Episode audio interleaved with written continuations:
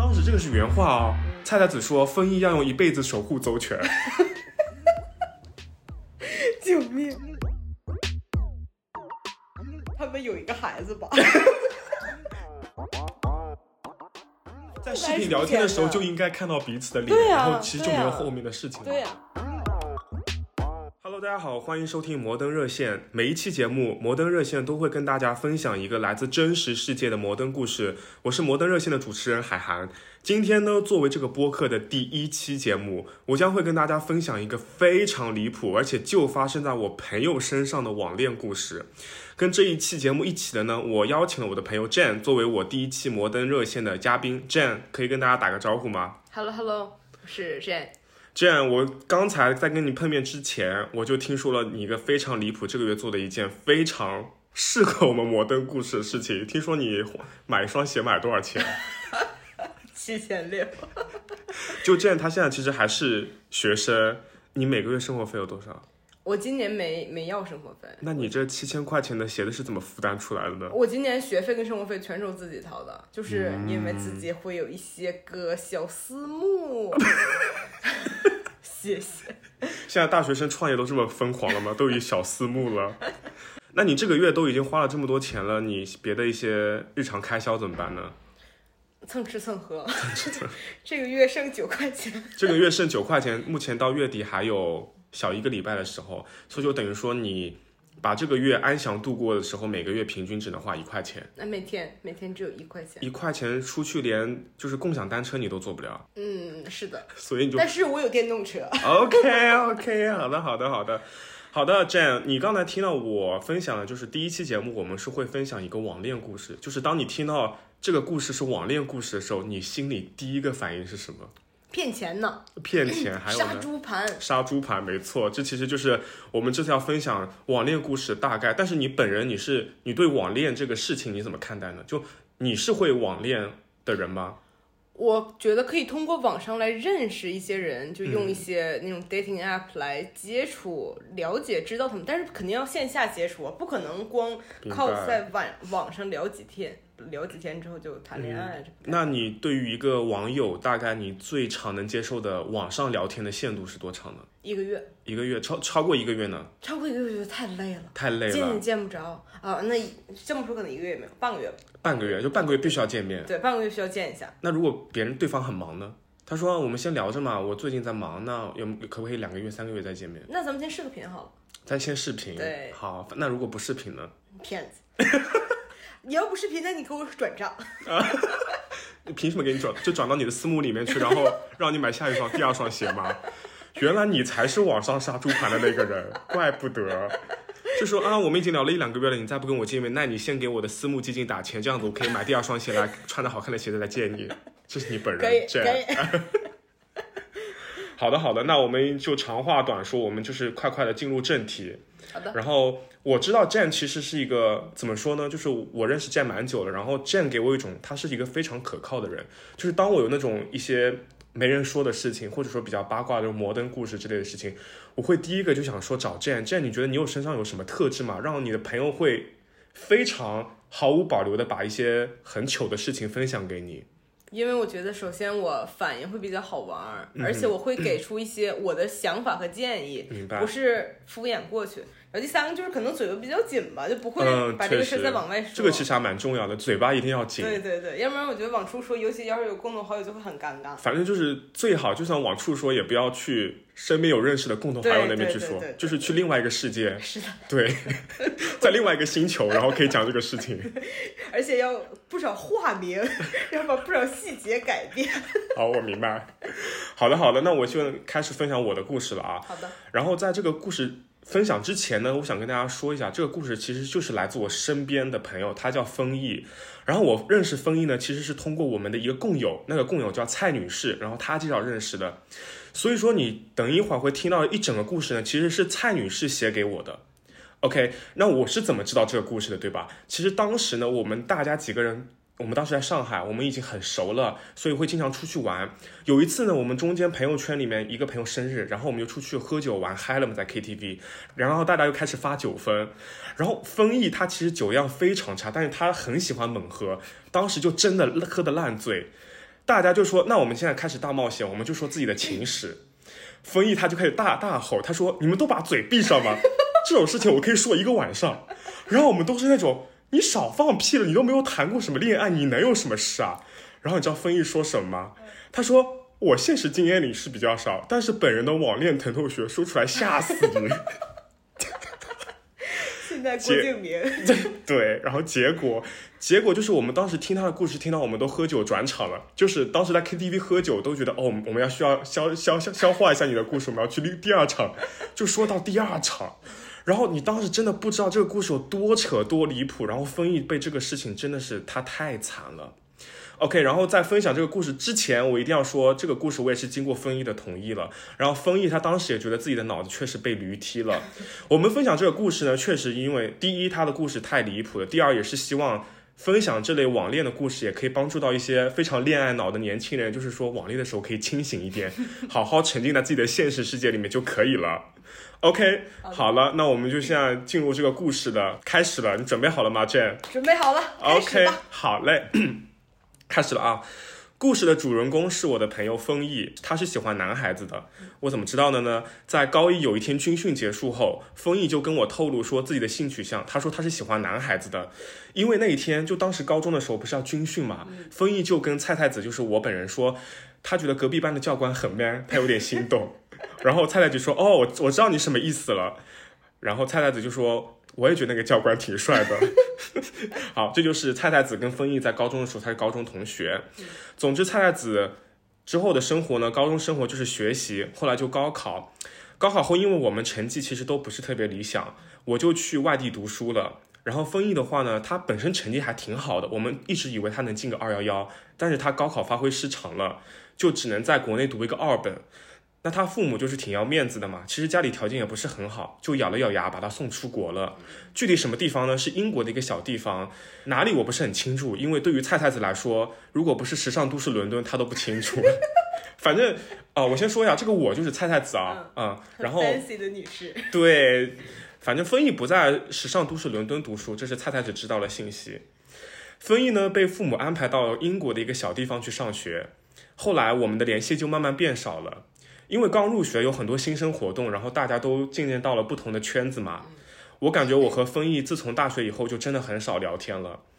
丰毅去读书后的小半年，我们都有一搭没一搭的聊天。他有跟我说过，他在的那个地方又破又烂，啥娱乐设施都没有，中餐也不好吃，朋友也不是很多。他说他英语不是很好，也不是很能融入当地学生的圈子。这个其实是很多留学生出去都会遇到的一个事情，对吧？蛮普遍。对对对，那作为就是我本人，就蔡太子，他其实他也没有什么办法可以给到曾毅，因为他也是在国内读书，他也没经历过这个东西。对对对，然后我当时就是随便安慰了他几句，后来因为时差，我就又去睡觉了。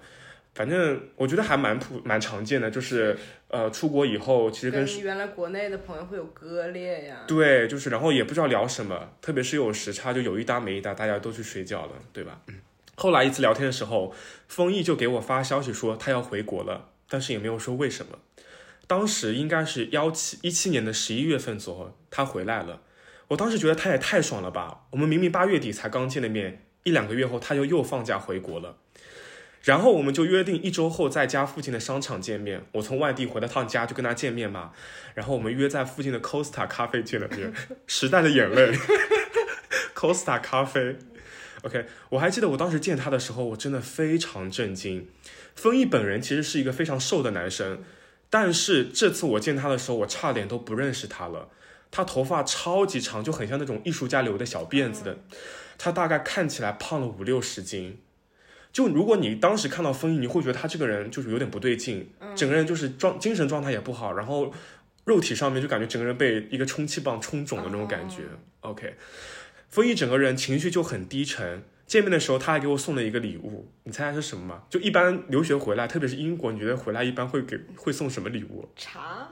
嗯，不是，是 Body Shop 的护手霜。你不会送吗？就 Body Shop 不就是一一般出去说，你给我买 Body Shop 的这种护手霜，你给我买 Body Shop 那种，特别是高中的时候，大家不都在涂那 Body Shop 那个茶树油那个祛痘精华吗？这是我一开始对于 Body Shop 的。这是你的高中啊！对不起，我高中长了很多痘。我问他怎么样，他就支支吾吾的跟我说，说当时自己的抑郁情绪很严重，有小一个月的时间他都不怎么跟别人沟通，然后因为这个时候呢，他就觉得自己情绪真的很崩溃，也不知道怎么办，他就不想要读书了，不想在英国那个小地方待下来了，然后他就跟爸妈说说，他就回来了。OK，这就是他蔡太子第一次跟丰毅见面的时候，当时丰毅精神状态不是特别好。确实，嗯，你身边有那种朋友吗？就是出国之后就是有有很多不适应，然后就回来了，嗯，还真有，就是？嗯。感觉博士都快要毕业了那种，就读了几年，实在待不下去了，就受不了了。嗯然后之前先 gap 了一年，也没什么太大帮助，然后最后还是回国在家当啃老。读博士真的，读博士真的能读书，我都很 respect，还是蛮难的。OK，然后我就回外地上学了嘛，我和丰毅就两个人还是会保持闲聊。那个时候其实丰毅在家里还挺充实的，因为学车，然后又学一些新的乐器。我看他每天发朋友圈，在家里的生活都挺快乐的。然后把时间快进到一八年的四月底左右，丰毅当时疯狂的爱上了国内的一部综艺。嗯，你觉得那是什么？一八年幺八年的时候，有一部超级就是现象级的综艺，不是超级女声 差不多是选秀节目。啊，什么？幺八年哎，第一第一那个创造一零一，对创造一零一，啊。丰毅他就是真的就是爱上了创造幺零幺，他就是没有看过这种节目，啊。然后他就疯狂的爱上了其中一个妹妹。你有看过创造幺零幺吗？我我不看选秀，哦，你不看选秀，嗯。他喜欢的一个女生叫吴映香，吴映香呢就是很像很欧美取向的一个女嗯。生，然后她唱腔也很欧美，然后长得也很好看，diva。对，就是那种感觉。他是怎么认识吴映香，或者第一次是怎么接触到她的呢？因为封毅他本身是玩唱吧的，时代的眼泪，又是时代的眼泪。确实对，现在大家好像都全民 K 歌多一些，啊对反正以前确实是玩唱吧的，因为封毅他其实唱歌很好听。当时吴映香其实是唱吧很火的一个账号，后面就一直有在关注嘛。当时吴映香其实是个素人，但是大家说哇，你唱的歌又好听，然后长得又好看，你应该去参加选秀节目。然后其实，在创造幺零幺之前，吴映香去参加过中国好声音的。哦，嗯总之，他就一直在微博上面也关注吴映香，然后，然后他在创造幺零幺里面竟然也惊奇的发现了这个妹妹。嗯，那作为一个喜欢就疯狂，已经其实已经算原始粉了吧，对吧？确实，从一开始就已经认识了。那你喜欢他，就是他就是在创造幺零幺节目里面，在能各种打榜的地方都为吴映香疯狂打榜。然后我蔡太子本人，嗯他都每天被丰毅催着给吴映香打榜，真的很夸张。他是被掰直了吗？呃，这我们回头我们我看一下啊，他后面会发生什么事情。你身边有那种朋友吗？就是追星啊，看这种综艺节目就是很疯的那种。我知道有追蔡徐坤，至少得花了十几万的 十几万是当时他在那个偶练的时候花的钱吗？啊、不不光吧，就是加起来，就包括给他打榜啊，还有给他当站姐，就是就各种接机啊什么，是不是超夸张？对对你作为一个外在人，你你能懂吗？我是受不太了，但我们也不是特别熟嘛，就是有的时候我们在一块儿走在一起的时候，他会经常给他的朋友们发蔡徐坤代言的东西，好夸张啊！但是也不是不好，我说至少作为他的朋友，这边也能达到点什么。呃，对，确实就是像后面的选秀节目，不是都要买奶才能抽奖？那他们不少倒奶，那你作为身边的朋友，应该也是能免费的获得几箱奶的这个样子。嗯，确实，但是当时在那一期的《创造幺零幺》，因为是第一，差不多很前面的国内这种综艺选秀嘛，当时他是没有那种牛奶的，他就是你如果说想给这个喜欢的妹妹额外投票，你就是花钱嗯，啊，你买那种专属的这种名这种粉丝卡。对，反正菜菜子本人就真的觉得他走火入魔了，就风衣走火入魔了。这时候就进入我们的正题了。他说他在微博上面认识了一个跟他一样超级喜欢创造幺零幺的男生，他觉得他们两个非常合拍。然后从节目开始没多久的时候，他们就认识了嘛。当时是其实是四月底啊，嗯，他们每天联系，然后聊着聊着，因为这个节目其实有有持续两个月的时间，四、月底到六月底，他们慢慢就聊久生情了，就喜欢上了对方。那个男生，那个男生会特意多买几张专门给吴印象的点赞卡，就是就听起来蛮有钱，对吧？啊、我跟你聊了蛮久了，你喜欢吴印象，我给你买点赞卡，特意给吴印象投票。然后丰毅当时就觉得，哎，这个男生不错啊，对不对？事业有成，每天都很忙，看他朋友圈都是做金融的啊。这个男生叫邹全，嗯，他是一个四川人，嗯他说他是四川大学毕业的。你打开他朋友圈，你就看到他朋友圈打卡都是那种非常高级的五星级酒店，或者是那种很 fancy 的会议室。然后啊，然后你觉得邹全喜欢谁？创造幺零幺里面，你肯定知道这个人是出道的里面的一个人。好了，你你没有看过，我跟你说，他喜欢吴宣仪。啊，反正当时因为吴宣仪有一个初舞台，就创造幺零幺的时候，他就唱《我又初恋了》，就是吴宣仪当时站 C 位的第一个初舞台。你是不是不会唱？不会啊，我有我有初恋了，我有我有初恋了。OK，好。当时有一段时间，我们经常去 KTV，丰毅他总是会点这首歌，这首歌的名字叫《我又初恋了》。因为我又初恋了，说了嘛，是吴宣仪的初舞台歌曲，是周全最爱的那个妹妹，那肯定每天每天都唱啊。但另外一点，丰毅唱这首歌，丰毅也是觉得自己马上可以初恋了，嗯，所以就很应景，对不对？确实。丰毅当时就每天粉红小泡泡嘛，也之前没有谈过恋爱，对不对？上一个恋情还是高中时候迷恋隔壁班的小教官的，没有谈过恋爱。但是你不觉得，假如两个喜欢创造一零一的男生在一起，就像两个姐妹对食一样？呃，不一样，就是吴宣仪她其实她的取向还蛮直男审美的，嗯，对吧？一般就是。但是他他这个时候他知道这个邹璇他到底是嗯知道知道已经已经互相就是肯定是知道的嘛，那还可以。对，反正就是我觉得创造幺零很多妹妹大家喜欢谁都都能理解。嗯，总之他们聊了很久，然后特意邹璇给他买小小卡是吧？这个有钱啊。好，封印说自己一直要出要初恋的要初恋的这句话已经说了小两个月了。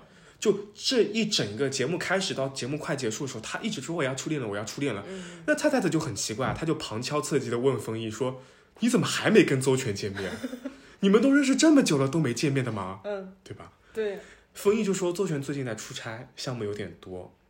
然后丰毅跟我说说邹全争取节目结束的时候跟我见面。但是没见面的时间，他们每天还是会保持语音聊天的嘛，就一起追节目，然后节目又有什么花絮，每天晚上还语音聊天，这听起来其实蛮甜的，不是吗？对吧？然后，然后不好的事情就发生了。OK，这里蔡蔡蔡女士跟我说啊，她小框里面写的，她说这里我要跟大家澄清一下，后面的事情我都不是在第一时间知道的，嗯，这些都是丰毅最后一次大崩溃，在电视电话里面歇斯底里跟我哭的时候。我才知道了，所以说我给你写故事的时候，我只是一点点跟你还原风衣是怎么被邹全骗的。嗯，OK，好，你能猜猜发生了什么吗？嗯，这个男的在用变声器，他是个假人。假人 AI 吗？一八年还没有 AI 这么火吧？那可能是一个杀猪盘呢，就是嗯。但是如果他是杀猪盘的话，那前面给他投入一点小钱，就是还是为了钓他。那他当时也不知道丰毅有没有钱，你但是丰毅不是给他买那个点赞卡吗？是周全给丰毅买丰毅喜欢妹妹的点赞卡。对呀，所以说周全他不在，如果他在营造杀猪盘的话，那他前期也前期要营造自己的人设，是一个很有钱的人。对，OK，好，我跟你说啊，当时大概五月份吧，也就是我们去 KTV 唱歌的后一个礼拜，嗯，那个星期天。丰毅就跟邹全语音聊天的时候，丰毅明显的感觉到邹全不是很开心。然后丰毅不是挺担心的嘛，每天都聊天，他就问邹全说是不是工作有些不顺啊？然后，然后邹全就跟丰毅说说，邹全他爸借了高利贷，但是他爸又不跟邹全说，邹全也是这个礼拜才得知的，因为之前聊天都很好，直到那个节点他突然不对了，他是那个礼拜突然得知的。邹全就说他自己压力好大，但是让丰毅不要担心。然后在这个礼拜语音聊天的时候，丰毅说邹全的电话老是突然挂断，嗯，你就能感觉到是别人打电话给他的，因为他们是微信聊天的嘛，嗯，就是打电话给他，微信语音不是会挂掉嘛，嗯，然后丰毅就会问邹全说：“这你怎么突然最近老是电话挂了？你是不是信号不好？”他说：“不是，不是，是那些催债的人给他打电话来了。”很会营造一个氛围，他他爸可能是在云南种茶叶的。云南种茶叶要借要要要借要借高利贷吗？啊，可能在云南种茶叶，然后承包了那片地，然后承包的地，然后就欠债不还。啊啊！哥哥买茶叶吗？哥哥买茶叶吗？总之，周璇那几天心情真的很差，因为他爸赌博很严重嘛。然后他们家其实周全他家条件也不是很好，但是就是他爸就是忍不住偷偷借高利贷嘛，去赌博。线上美貌荷官。好了，到这里，如果你是丰毅，你会怎么做呢？我觉得我要先问问他爸到底欠了多少钱。嗯我觉得如果数目小的话，那么他自己能还；嗯数目大的话，那更可怕了。所以只有一个办法，数目大那就逃，run，快跑。数目小估计也确实不用丰毅帮忙。对呀，数目小的话，那他自己营造的这个人设就已经可以偿还了。那如果数目大的话，那我又能帮到什么呀？对啊，丰毅当时其实也是在家里面休学，在家待着一个还没毕业的大学生，他哪有什么金钱收入，对吧？OK，丰毅他当时真的担心死了，对吧？他还没有跟这个以后会成为她男朋友的人见面呢，怎么可以让高利贷这么夺走他们美好的爱情？对不对？当时周全真的很难过，那丰毅他就觉得哦，你不不行，对吧？不能这样，他当然不允许这样的事情发生。当时这个是原话哦，菜菜子说丰毅要用一辈子守护周全。救命！好纯情的 gay 子啊！当时丰毅其实才刚刚成年没多久，但是他就跟周全说：“他说放心，我们会一起分担这份压力的，我们会挺过去的。救命啊！他们有一个孩子吧？”云聊天聊着聊着说：“周全，我怀孕。”好，有一天凌晨两点，邹全突然打电话给丰毅，说他真的没有办法，那些人又来催债了。他说高利贷的那些人现在就在他爸妈家门口，如果那个时候不把钱补上的话，他们就会把家门踹开进去打他爸妈。丰毅肯定被吓哭了嘛，他哪遇到过这种事情啊？他就问邹全说：“到底要多少钱啊？我身上还有一点零花钱，不知道够不够。”嗯，反正第一次，丰毅把身上小两千块的零花钱都给了邹全，小两千块能干嘛呀？就是急用嘛，有可能就差这两千。我不信，咱接着讲。好然后事情就回到了原来的样子嘛。嗯，当时创造幺零幺马上要结尾了，所以说他们肯定别的事情都放一放啊。这个创造幺零幺节目，心爱的妹妹马上就是要大大结局了，肯定是马上一定要就冲冲冲，对吧？投票冲冲冲。好，就在最终决赛夜比赛的前一个礼拜，周全突然打电话给丰毅说，他打算跟丰毅一起见面看女团直播决赛夜，哦，听着很甜蜜。但是，嗯，但是他没钱买机票。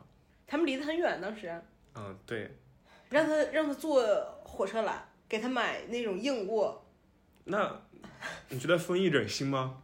让周全颠簸这么久？好吧，嗯，给他买机票。对你想的没错，丰毅当时就是又勒紧裤带给邹全了一千五百块钱。我觉得不该给钱，该直接给他买票。因为如果给钱的话，他不一定来不来，他说不准推三阻四还不来。我觉得这是一个蛮合理的。你听我说啊，你听我说，你听到这里，你是不是觉得这丰毅还其实还挺有钱的，对吧？他虽然没有收入，但是他竟有这么多的零花钱。靠着爸妈呗。但其实，我刚才我不是说了吗？其实丰毅他爸妈也没有很有钱的。嗯你看他爸妈为了让丰毅出国读书，都卖了一套房子。其实，嗯就其实条件不怎么好，就觉得这个就你读个书，就希望还是孩子能要最好的教育嘛。嗯，那丰毅那些零花钱怎么来的呢？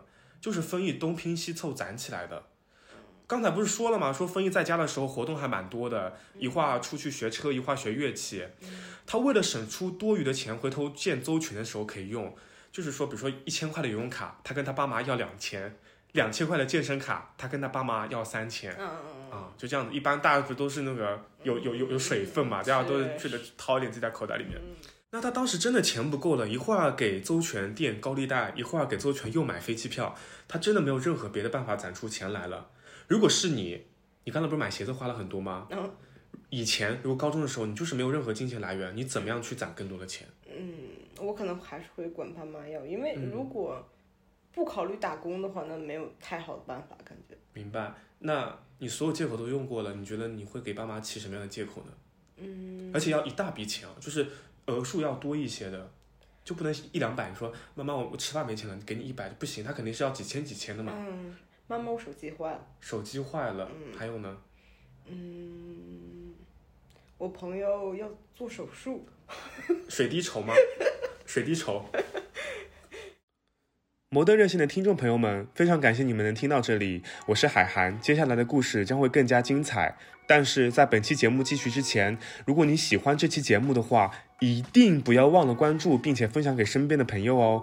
摩登热线也非常需要来自大家有趣好玩的故事素材，所以如果你身边也有非比寻常的摩登故事，一定不要忘了匿名投递到摩登热线的邮箱 modern hotline at 一二六点 com。摩登热线也正在寻找合适的赞助商，可以帮助我们更好的创作，所以听众朋友们的喜欢对我们来说非常有用。后丰毅呢，他其实就骗他爸妈说他之后要跟朋友出去旅游，嗯，其实蛮合理，对不对然后他爸妈肯定就是给你一些钱，说那你提前把行程预定好吗。嗯，当时其实都快暑假了，对吧？那肯定就是尽量提前预定，这是一个很大的伏笔，你一定要记住了。嗯，丰毅为了向他爸妈要钱，他骗他爸妈要说出去旅游。是好，记住了啊。总之，丰毅在那个时候非常缺钱，有多缺钱呢？在这么重要的整团决赛夜，丰毅已经掏不出钱给他最喜欢的五音香妹妹投票打榜了。嗯嗯就是真的很穷，嗯穷到怎么样呢？都没钱给自己妹妹打榜啦。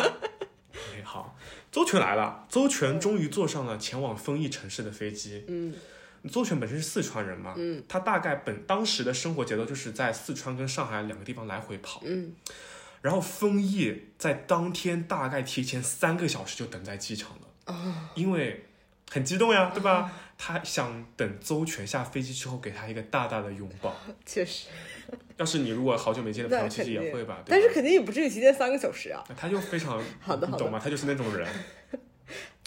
在见面的前一天，风一还跟我说他好紧张呀。风一觉得对于第一次见面的场景，他真的太期待又太紧张了。然后菜菜几句就想说，这有啥紧张的？都两个月了，你们之前肯定都知道对方长什么样的呀。对，然后，丰毅他说他从来没有见过邹全的样子。嗯嗯嗯丰毅说他们之前也有视频聊天过，但是每次视频聊天的时候，丰毅只能看到邹全的天花板或者是地板。嗯但是其实丰毅本人对这件事情还是蛮理解的，因为他觉得就是有一些人害羞社恐，不想在网络上面对于陌生人露出自己的脸嘛。，OK，他能理解，我不能。但丰毅说邹全声音挺好听的，应该是个帅哥。我听众朋友们，如果说你觉得我声音好听，我能跟你说，我现实里面长得应该蛮丑的。就我觉得太多人，而且 我我以前也会觉得，就是我会听这个人的声音，觉得这个人好不好看。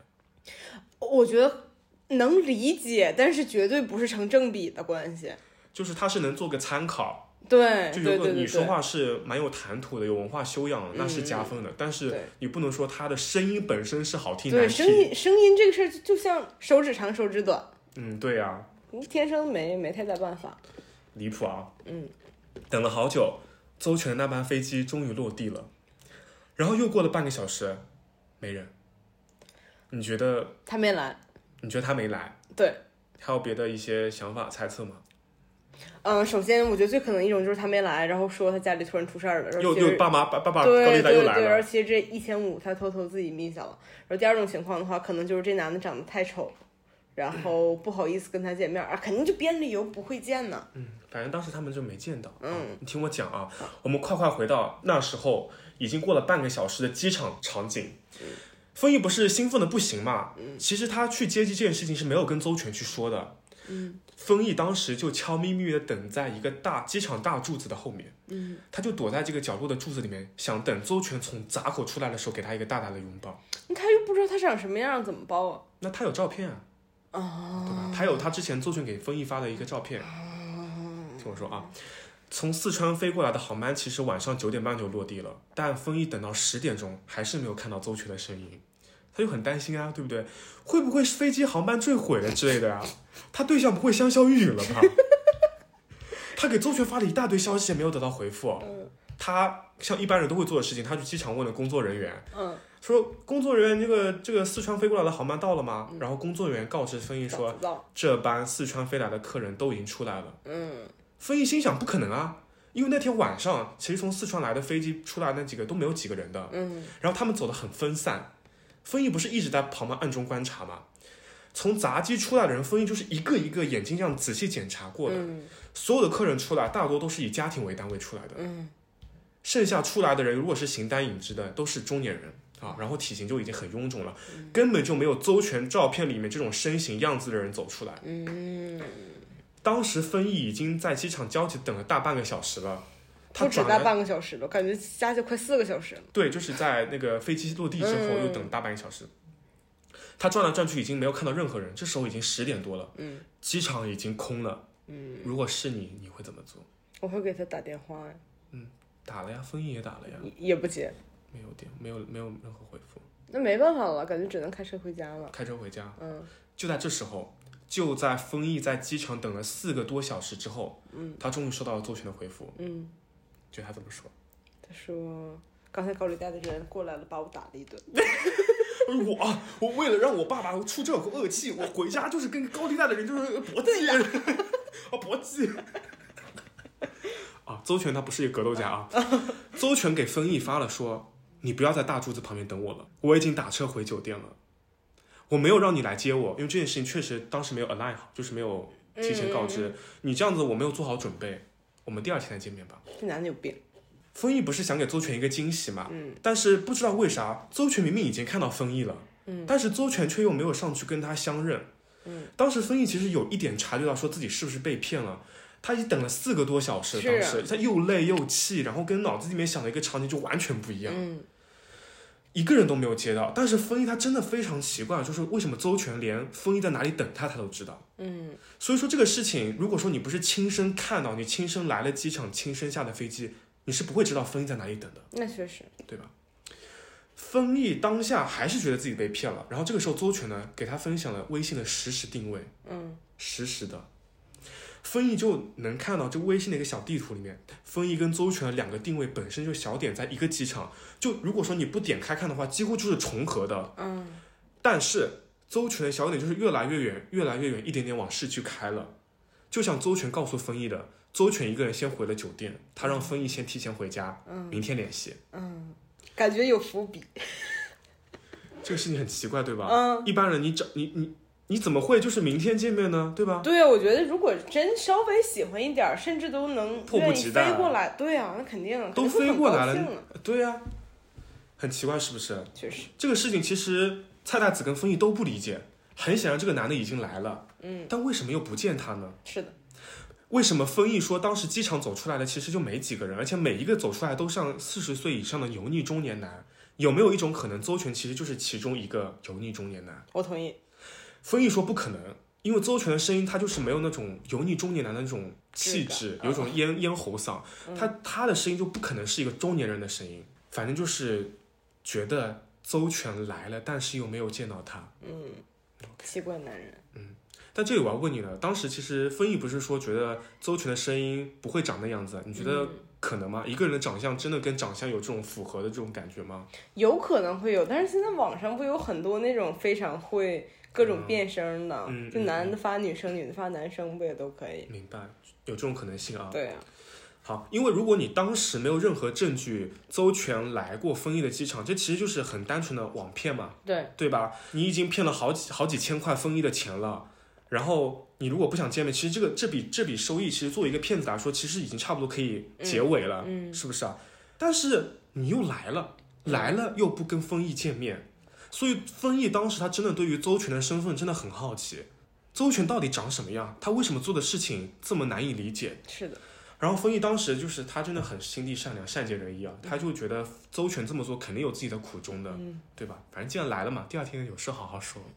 他当时还是选择相信邹全的。嗯，好，这个事情之前一个礼拜啊，其实丰毅呢跟邹全在一次视频聊天的时候，邹全就有跟丰毅透露说，邹全当时发照片的那个人，如果不是邹全本人的话，丰毅会不会介意？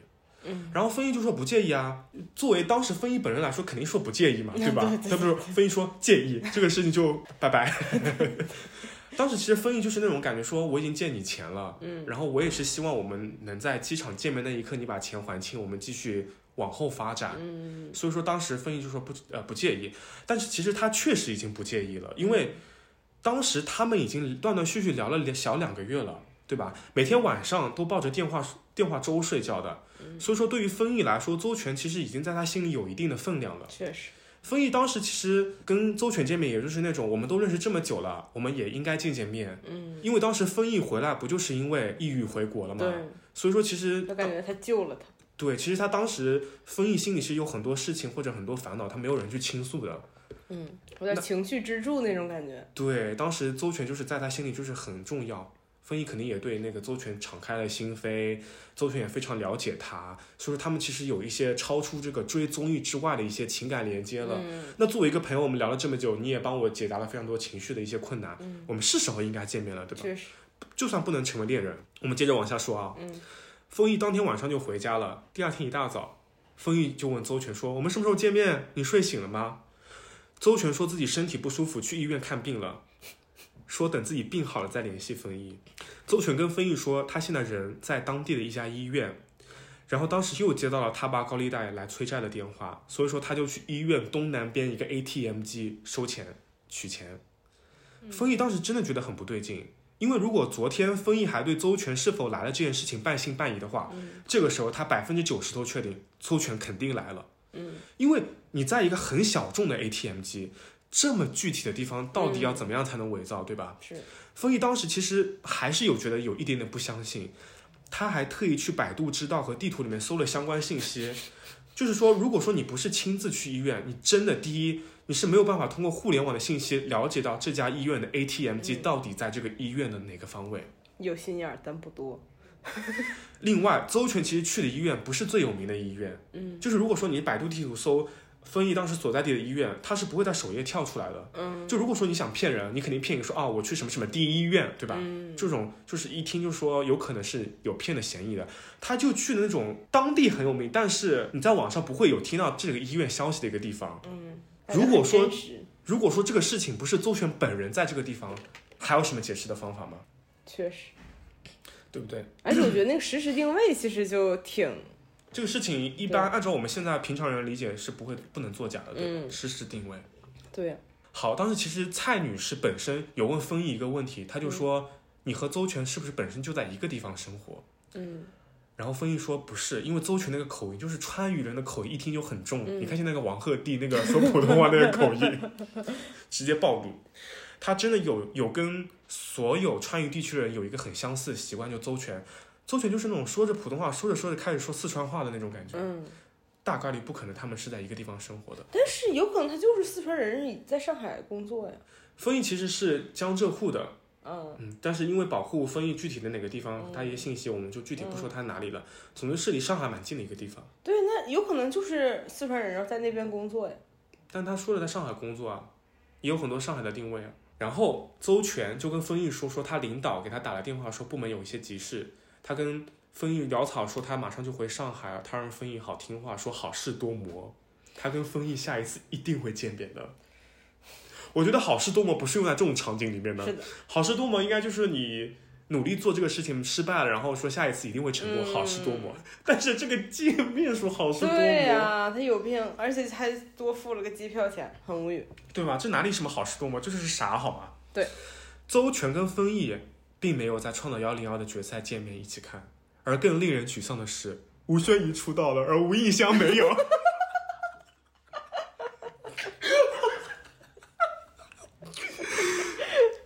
心碎。你知道丰毅当时觉得什么吗？他觉得他背叛了吴映香，所有的钱都给了一个来路不明的骗子。这些钱本身他可以在决赛夜之前给他妹妹冲一把的，那冲一把他能也也不够吧？其实也不够，因为他杯水车薪嘛。但是他 作为一个粉丝，就他愤愤怒。所以说，我觉得丰毅到现在其实最生气的是他妹妹没出道，但是吴宣仪出道了。他当时就感觉你把我的钱骗走，给吴宣仪投票去了吧？这是一个创造幺二零幺的 drama。确实。好，目前到这里，其实故事呢已经进展到了百分之四十左右，但是最离谱、最高潮的部分都没有。你能不能跟我总结一下，目前丰毅跟周全发生了什么呢？发生了什么？就是一个可怜 gay 子被骗钱，然后说要见面，死活也没有见面。好，目前他们已经本身要见第一面还没见到，对不对？嗯然后之前他们是在网上认识的，他们网上认识的契机是在追《创造幺零幺》。嗯周全，好说一下邹全的基本信息啊，他是四川的，在上海工作。嗯然后丰毅到现在，你还记得他给邹全转了几次钱吗？两次，嗯，一次是给他爸还贷，一次是给他买机票一千五。一千五啊。他给他爸还高利贷还两千，但是其实当时去机场的时候，那什么油费啊，什么他在飞机场吃的晚饭，还有这个停车场的钱都算都算不清楚。就这种钱确实就是，我觉得在飞机场确实什么都很贵，嗯，对吧？那我们就不把这种东西，就把这个东西撇去。目前丰益已经三千五百块钱了。嗯好，那我问你，战，如果你是丰益，你会怎么做？我会及时止损了。说实话，不是就是聊，肯定还会接着聊，因为毕竟有感情，没办法。但他让我掏钱的话，我不会掏。但是如果我是他，我其实第一次就不会掏，对对对，其实第一次就不应该就不在视频聊天的时候就应该看到彼此的脸，啊然后其实就没有后面的事情了。对啊但是我觉得可以理解，因为丰毅当时的一个心理状态，而且他确实也也挺小的嘛。而且我觉得，如果要借钱，借钱可以，你写欠条啊。对啊，你写我欠条啊，这钱不是我送给你的，我可以借给你啊，我能走法律程序要回来的这种还可以啊。对对对，你知道我会怎么做吗？嗯，我觉得当下如果说我是封印的话，我觉得这个事情好奇怪啊。嗯，我觉得我会作为一个战地记者，我就是一定要把这件事情调查清楚，然后把这些故事都寄给 CCTV 那个纪实频道。这个太离奇了。很有探究心理。但其实我觉得，如果说封印，我就是不甘心。嗯，我们已经说到要见面了，你也来了，你不见面，你总总想去往下去钻的更深，这到底是为什么？但是嗯我会问他你到底在哪个公司工作，我会去他们公司的官网，我要到处扒一扒这个人。这是一种思路。对，反正对于当时的丰益来说呢，他没有。我想确定他这个人的真实存在性，嗯他有可能用的都是假名儿，而且我觉得当时应该给他买机票，所以能知道他的身份证号。嗯，这不错。对，然后去拿他的身份证号去借高利贷，我觉得丰益肯定是那种啊、这个是你的个人隐私，身份证号码我就不要了吧。嗯他可能有点傻白甜。嗯，当时肯定是还是一个傻白甜状态。好的，这样，那你觉得后面丰益跟邹全还会发生什么事情呢？我觉得他们最后可能过了七八年之后能见面儿，但是在在这七八年里啊，邹全拿着丰毅给他的钱买房买车 所所以意思说，就丰毅他爸妈养了两个儿子对。走上人生巅峰，然后一个儿子穷困潦倒，天天在哎家唯唯诺诺，然后一个儿子天天飞黄腾达。对 走上人生巅峰，哎，一个一个穷养，一个富养，一个富养的还不认识，可以。这个不错，我喜欢。嗯好了，如果说你想知道后面这个故事的结尾怎么样的话，一定不要忘了我们下一期的摩登热线，然后我们下期再见，拜拜。拜拜。丰毅和邹全之间还会发生什么？他们最终到底见面了吗？记得把你的想法分享到评论区跟我们互动。最后的最后，谢谢 Jam 加入这一期的摩登热线，也非常感谢钱女士帮忙订了这个非常优秀的会议室，能让我们活着录完这期播客。好啦，这一期的摩登热线就到此为止，请一定不要忘了关注、分享这个播客给身边所有的朋友哦。另外，如果你身边也有荒诞离奇的摩登故事，一定不要忘了编辑故事发送到摩登热线的邮箱 modernhotline at 一二六点 com。摩登热线会保护你的绝对隐私，对所有故事来源做到匿名处理。所以，听众朋友们，不要再吝啬，赶紧把你身边的摩登故事交出来吧！摩登热线将会收到多么精彩的摩登故事，我和你同样好奇。我是海涵，我们下期再见，拜拜。